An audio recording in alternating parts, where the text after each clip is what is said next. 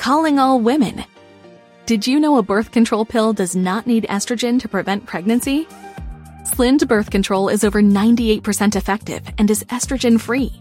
So, if you're interested in avoiding unnecessary hormones, or you have a health reason to steer clear of estrogen, it's time to say goodbye to estrogen and hello to Slynd. Hello to a flexible window to catch up on a missed pill, and hello to periods on a schedule. Do not take Slynd if you have kidney problems, reduced adrenal gland function, cervical cancer, or any hormone sensitive cancer, liver disease, or unexplained vaginal bleeding. If these happen with Slynd, stop and call your doctor. Before taking Slynd, tell your doctor if you may be pregnant or have had blood clots, stroke, heart attack, high potassium in your blood, diabetes, or depression, which can lead to possible serious side effects. Say goodbye to estrogen and hello to Slynd. Talk to your doctor or visit slynd.com.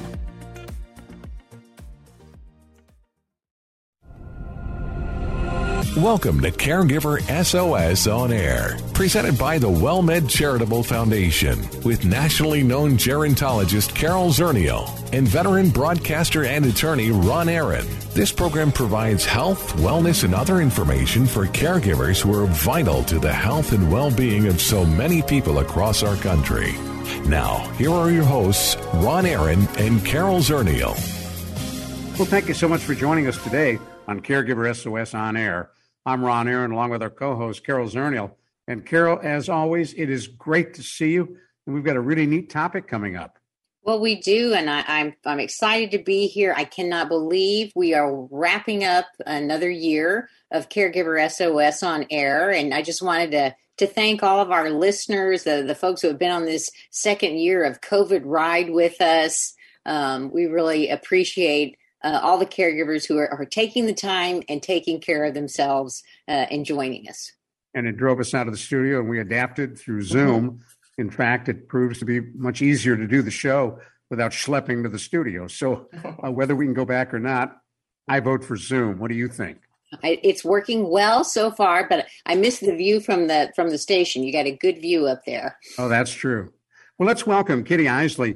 Uh, her podcast, Demented, uh, is fascinating, and we're going to talk about that. She's a veteran NPR producer and editor, and a new season is coming up, and they are rebranding the podcast. It'll be known as 24 7, and we'll find out about that as well. Kitty, as I said, is a veteran NPR producer and editor, an Emmy Award winning producer of the Civil War series with Ken Burns, among other works in public broadcasting. In 2018, she moved into her childhood home and we see her there as we see her on Zoom in suburban Washington, D.C., caring for her dad, longtime journalist Al Eisele. She spent three years caring for him until he passed away in late June 2021, just a few months ago. While living with him, Kitty kept audio diaries of her own challenges of becoming a parent to her parent. The experience was challenging, lonely, bewildering, and sad, but it was also a choice and an act of love on her part working with her beloved dad, and we'll talk about that as well. Kitty Eisele, thanks for joining us on Caregiver SOS on air. I'm so glad to join you, and thanks for having me. So, how does it feel for you to be on the other side of the camera, so to speak? You spent a lot of time producing, writing, editing, and, and now you're the focus uh, because of the work you did with your dad. Uh, is this difficult for you to talk about? In fact, it's probably difficult to get me to stop talking about it.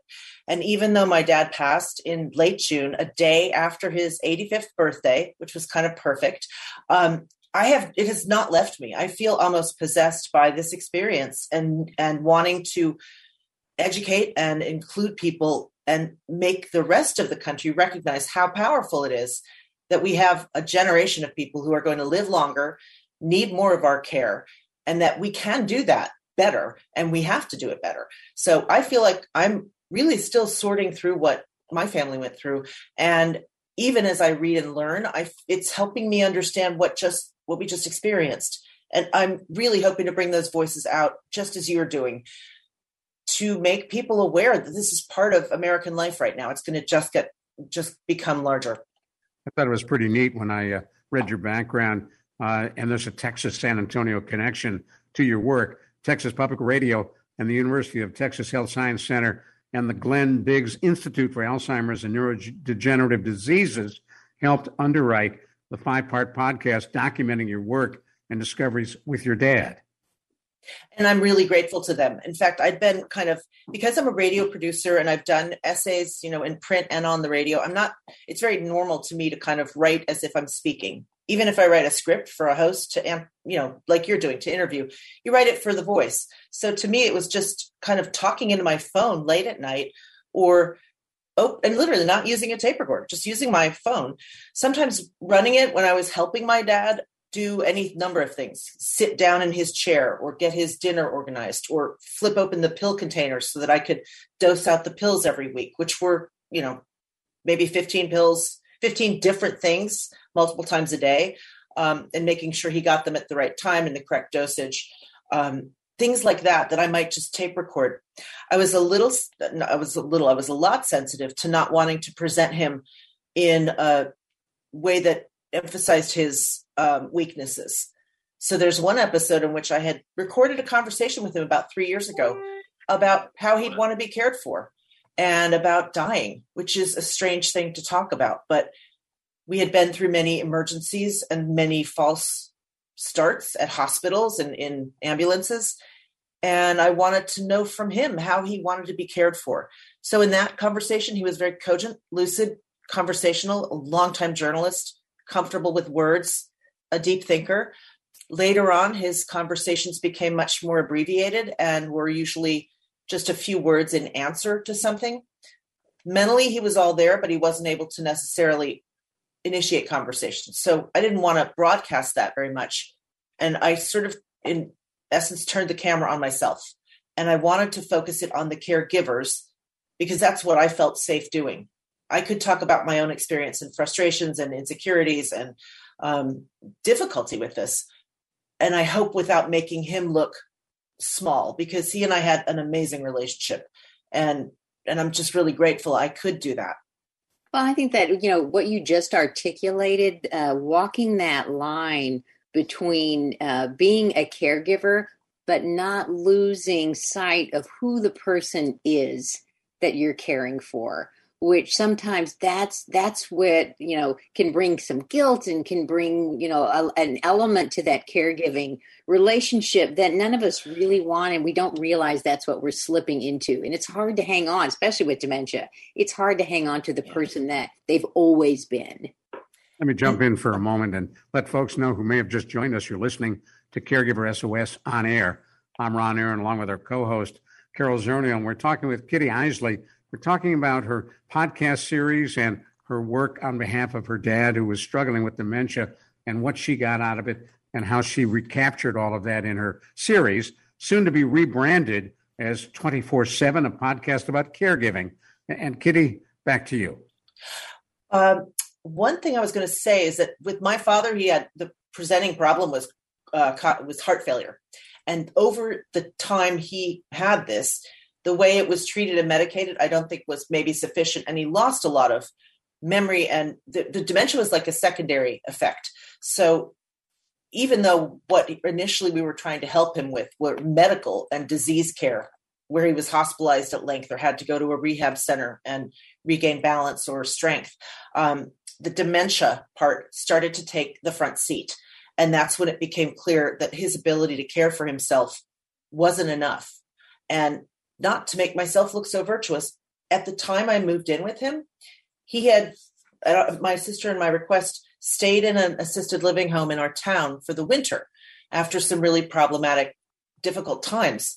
And he wanted to come home. And the diagnosis at the time, it didn't look like he had a lot more than maybe six months left. And I was reading a lot about how to how to help somebody at the end of life. And I, I felt so powerfully internally that if he wanted to be home, I wanted to make that happen.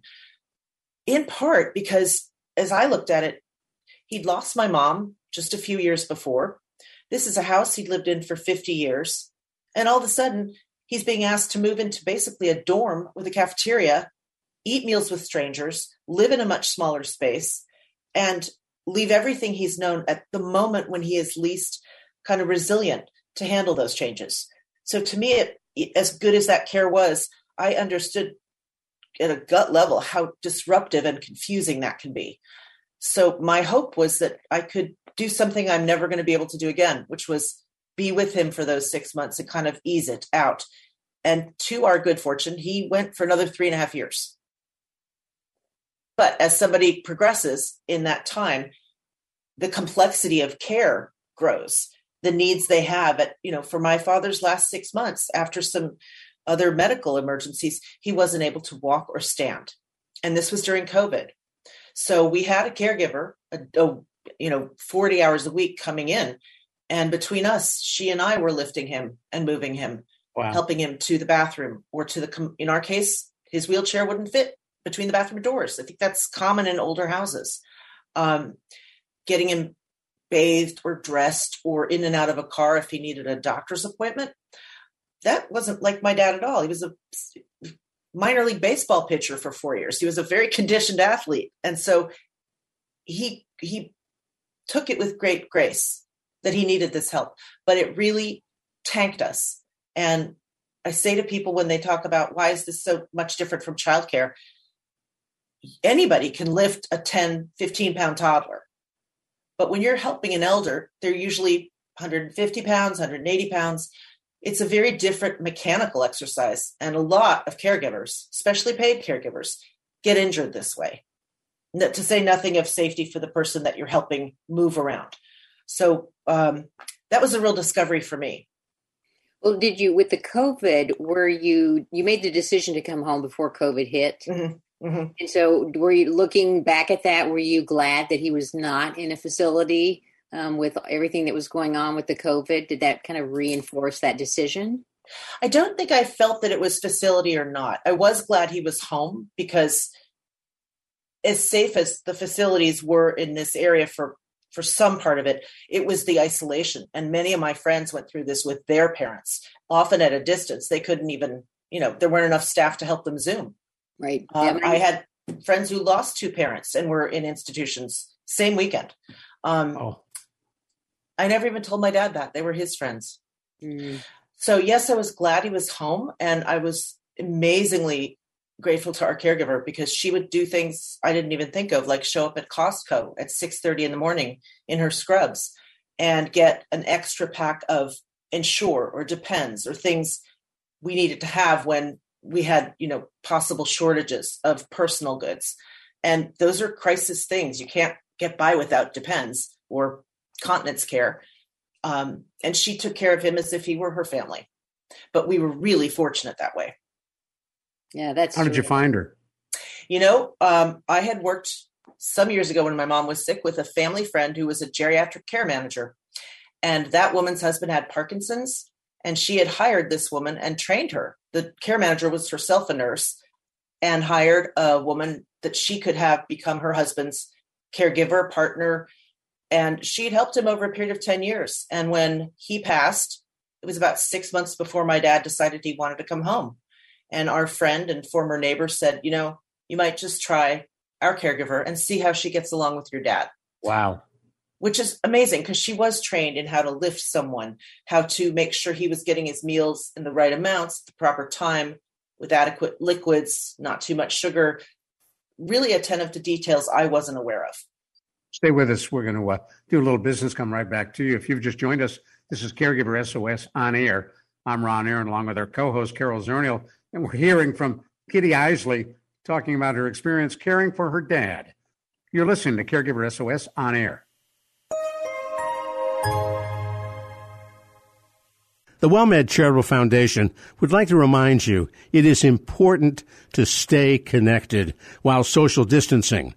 Caregiver stress may be higher now, and specialists are available to talk with. There's no question that we are living in not normal times, but whether the new normal will be the old normal is yet to be seen. So if you are troubled, if you are feeling stressed, ask for help. Services are provided at no cost. See more at caregiversos.org. Hello.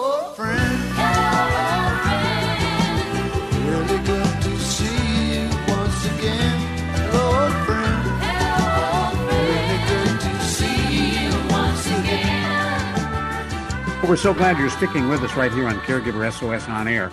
I'm Ron Aaron, along with our co-host Carol Zernial, talking with Kitty Eisele. Kitty's an NPR producer and editor and has a podcast series one dealing with her experience caring for her father who had dementia, and soon to be renamed as 24 7, a podcast about caregiving.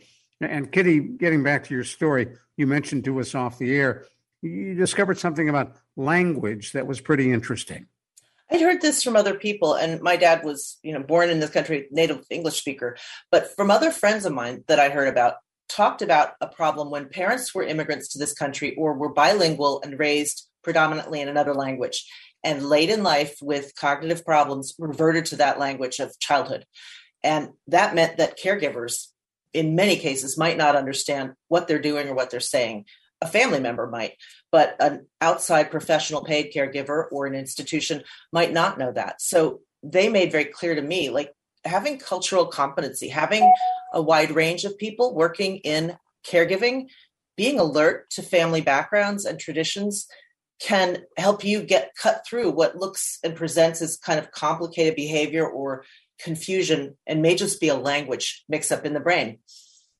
Well, and that I think the cultural competence is something that you know it can also be generational right different kinds of families and and when i think about my great grandparents and my grandparents and my own parents and myself there, there's a lot of difference in the way we handle family or we take care of business uh, and sometimes those expectations can you know you need to take in those into account as well very much and some of the folks we're going to be speaking to i think in this season um, mexican parents american raised daughters. And in their case, they've told us about the expectation that the daughters will do the caregiving and it will be in the family home. Understandably, that might be a long time pattern for families. In my family, I look back on great grandparents and I realize they had lots more kids. So there were just more people to share the responsibility. And an elder might move into somebody's front parlor, but everyone lived in the same neighborhood or the same town. So you just had more hands. And at that point, there probably weren't these institutions. But um, I think we're we don't have a pattern for this. And right. I would say what I realized is we're living much longer, almost almost double our life expectancy in 100 years from 100 years ago. We're living with fewer children for the most part, more complicated conditions later in life, and usually or often at a distance from family members. And I don't think that's happened before in human history. So it's not surprising that we're having a very complicated moment trying to know more than complicated can often feel like a crisis when somebody has a fall somebody is in a hospital and clearly care is going to be needed afterward and you don't necessarily live in the same place and you can't drop a job and move across the country and that conversation I, I really want that to be front and center for people i also will say in my tradition politically, in my upbringing around Washington, the political people who were here during the LBJ administration, Texan, um, Humphrey was his vice president, and my dad was from Minnesota and came to Washington to cover Hubert Humphrey back in the 60s. And he had a, a, saying about the moral test of a society is how we care for people in the dawn of life and in the sunset of life. And I think that's basic to being a society. Can we and sh- and how can we better care for people? And if we're not doing that why are we governing together? I do think this is going to need to be have more support and more government support. Not to say that that's not our responsibility to care for ourselves but i think the the length of life and the complexity of condition with which people age is needs better help and right. we all need that yeah, and it's and it's important at this time. I get excited that there are conversations in Washington about caregiving. That's news. Yes. That mm-hmm. hasn't happened before. And so we do have a moment. There's a possibility of greater uh, government intervention and recognition that caregivers, family caregivers, families Mm-hmm. can't do this alone. alone. It's an unrealistic expectation. We are not all medical experts. We are mm-hmm. smaller families. You were you were talking we were talking about generational. My great grandparents on both sides had one daughter who was the spinster daughter exactly. who didn't get married, who took care of them in their old age. We don't have any extra daughters running around uh, that we want to designate. Uh, I so, used to joke about that. Like I needed some. There was a TV show about Mormon families, and I said I need some sister wives. I only have one sister, and most of my extended family is halfway across the country. My immediate nuclear family are the only people out here in Washington, And it is exactly that. Our families are not big enough or built to, especially with two income couples and needing to at least have more than one person in a workforce. We can do this better. How did you divide the division of labor between you and your sister? You know, I'm not married. Talk about the unmarried daughter. Um, I was also doing a lot of project work at that time, so my schedule was a lot more flexible. My sister was kind of in a high powered job with two young kids, traveling a lot, even though she also lives in the same area. It was, excuse me, very clear I had a better flexibility. And for a long period, I was working at night at NPR. So when my parents both started showing problems, I was often the person who would get them to the doctor or take them to tests or physical therapy because I had time during the day. And so I think I was a lot more aware of the conditions that they were developing. It just was really apparent to me. Maybe because I'd had that daytime and been enlisted to kind of like help somebody get to this doctor in with a walker or a wheelchair or whatever it was. Now, tell us for folks who want to listen uh, to your series on the, the, Demented podcast, how do they get it and, and preview it for us? What will they hear? Sure. I kind of made five small episodes that are essentially my conversations with people as I sought advice. And this dates back three and four years, where after a big crisis hospitalization, I was at sea. And I just thought, I can't, I don't even know what I'm supposed to ask. So I started conversing with people. Um, how did you care for a loved one with a long term chronic condition? I had in a hospital situation, I had to learn to give my dad a shave. I'd never done something like that. How, how would I know how? So I interviewed somebody who came up with a very specific razor for Gillette that made that a lot easier. Well, how did they come up with that idea? Um, a friend who is a hospice chaplain about how to talk about dying and if I should. Um, those are short conversations, and I want to start by saying they're at Texas Public Radio. And if any listener goes to TPR, T for Texas, PR.org slash the word demented, they'll find those five episodes. They can also find them on Apple or Spotify or wherever you get podcasts. But if you're a person who's just in front of your laptop, you want a quick hit, you could just go to Texas Public Radio's website, tpr.org slash demented. And as I mentioned, we're going to kind of redevelop that name to, to focus more widely on other caregivers' experiences and not just my family's. As you think about uh, the work that you ended up doing uh, on those podcasts and, and caring for your dad, what did you learn about yourself as a result of all that? I have to be honest, I think I was in quite a deep depression for a while while I was doing this. And I talked to people and read a lot about it. And they talked about what they called anticipatory grief. You're watching someone really depart and over time lose many faculties. Even as he, my dad was a truly cheerful temperament and an optimist and just loved to be here. I had to reckon with the fact that I couldn't control this and I couldn't fix it. And I think even in subconsciously, you think, well, if I just do everything right for this person, they'll just stay at this level and it won't be bad. And in fact, things are uneven and, you know, accidents happen, emergencies happen. Um, you can't do, there's not a right, there's not a right way. I also think I, it was so demanding at such a deep level that um, I, I'm sort of phobic about ever having to do it again. And that maybe isn't the right lesson. I think the right lesson is maybe I can enlist some more help and maybe I bit off more than I could chew. But when COVID hit, we didn't have any options, as most families didn't. And I was grateful that he was safe, although he was very lonely and isolated. And I felt like I spent a lot of time trying to be include people that knew us safely, that they could try to Zoom with him, although that was a little confusing for him, or you know maybe meet outside on the patio in the outdoors when it was nice weather and come for lunch or play Scrabble. That was his big pastime. Um, make sure that people checked in and made phone calls to him on important days, anniversaries or birthdays or things like that. So I felt like I really tried to keep his spirits up.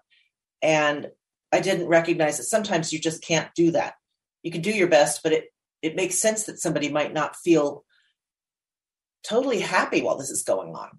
And I had to sort of respect that and do what I could to provide a, you know, provide some moments of joy and fun and and familiarity, but also like not try to fake this. This was a hardship for him too.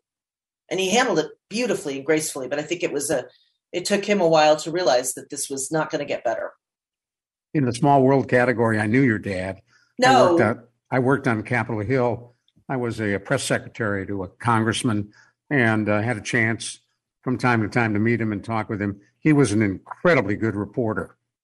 Thank you. God, that just that fills my heart. And he was such a nice guy. And for Yes. listeners down in Texas, like Washington D.C. can be a small place. Capitol Hill is a very populated small place. Right. And he came here in 1965. And he's been kind of in and out of Washington journalism for many years since. And one of the things that was so touching was that young people he hired when he was editing a political newspaper, those people came even as he got into worse condition. They came like clockwork. They brought him his favorite deli sandwiches, they brought ice cream cakes, they came and played Scrabble, they'd come for a barbecue. That's my lesson. Have multi generational friends because that sure kept his spirits up. And they weren't as maybe upset to watch him decline in the same way his peers may have felt uncomfortable seeing their friend become very different. It's So a good way what to a end this. He was a, he was a really cool guy, and uh, I thank you for that. We need to get you back to talk about twenty four seven, the new podcast series. I thank you so much, Kitty Eisele, for joining us, and to Carol Zernial. I'm Ron Aaron. Talk with you again soon on Caregiver SOS on air. You've been listening to Caregiver SOS on air, an exclusive presentation of the WellMed Charitable Foundation. We welcome emails with suggestions and comments on this program at radio at wellmed.net. Join co-hosts Carol Zernial and Ron Aaron next week for more on caregiving, improving the health and well-being of caregivers and their care recipients everywhere. For more on caregiving and podcasts of our programs, visit caregiversos.org. Calling all women. Did you know a birth control pill does not need estrogen to prevent pregnancy? Slynd birth control is over 98% effective and is estrogen free. So if you're interested in avoiding unnecessary hormones, or you have a health reason to steer clear of estrogen, it's time to say goodbye to estrogen and hello to Slynd. Hello to a flexible window to catch up on a missed pill, and hello to periods on a schedule. Do not take Slynd if you have kidney problems, reduced adrenal gland function, cervical cancer, or any hormone sensitive cancer, liver disease, or unexplained vaginal bleeding. If these happen with Slynd, stop and call your doctor. Before taking Slynd, tell your doctor if you may be pregnant or have had blood clots, stroke, heart attack, high potassium in your blood, diabetes, or depression, which can lead to possible serious side effects. Say goodbye to estrogen and hello to Slynd. Talk to your doctor or visit slynd.com.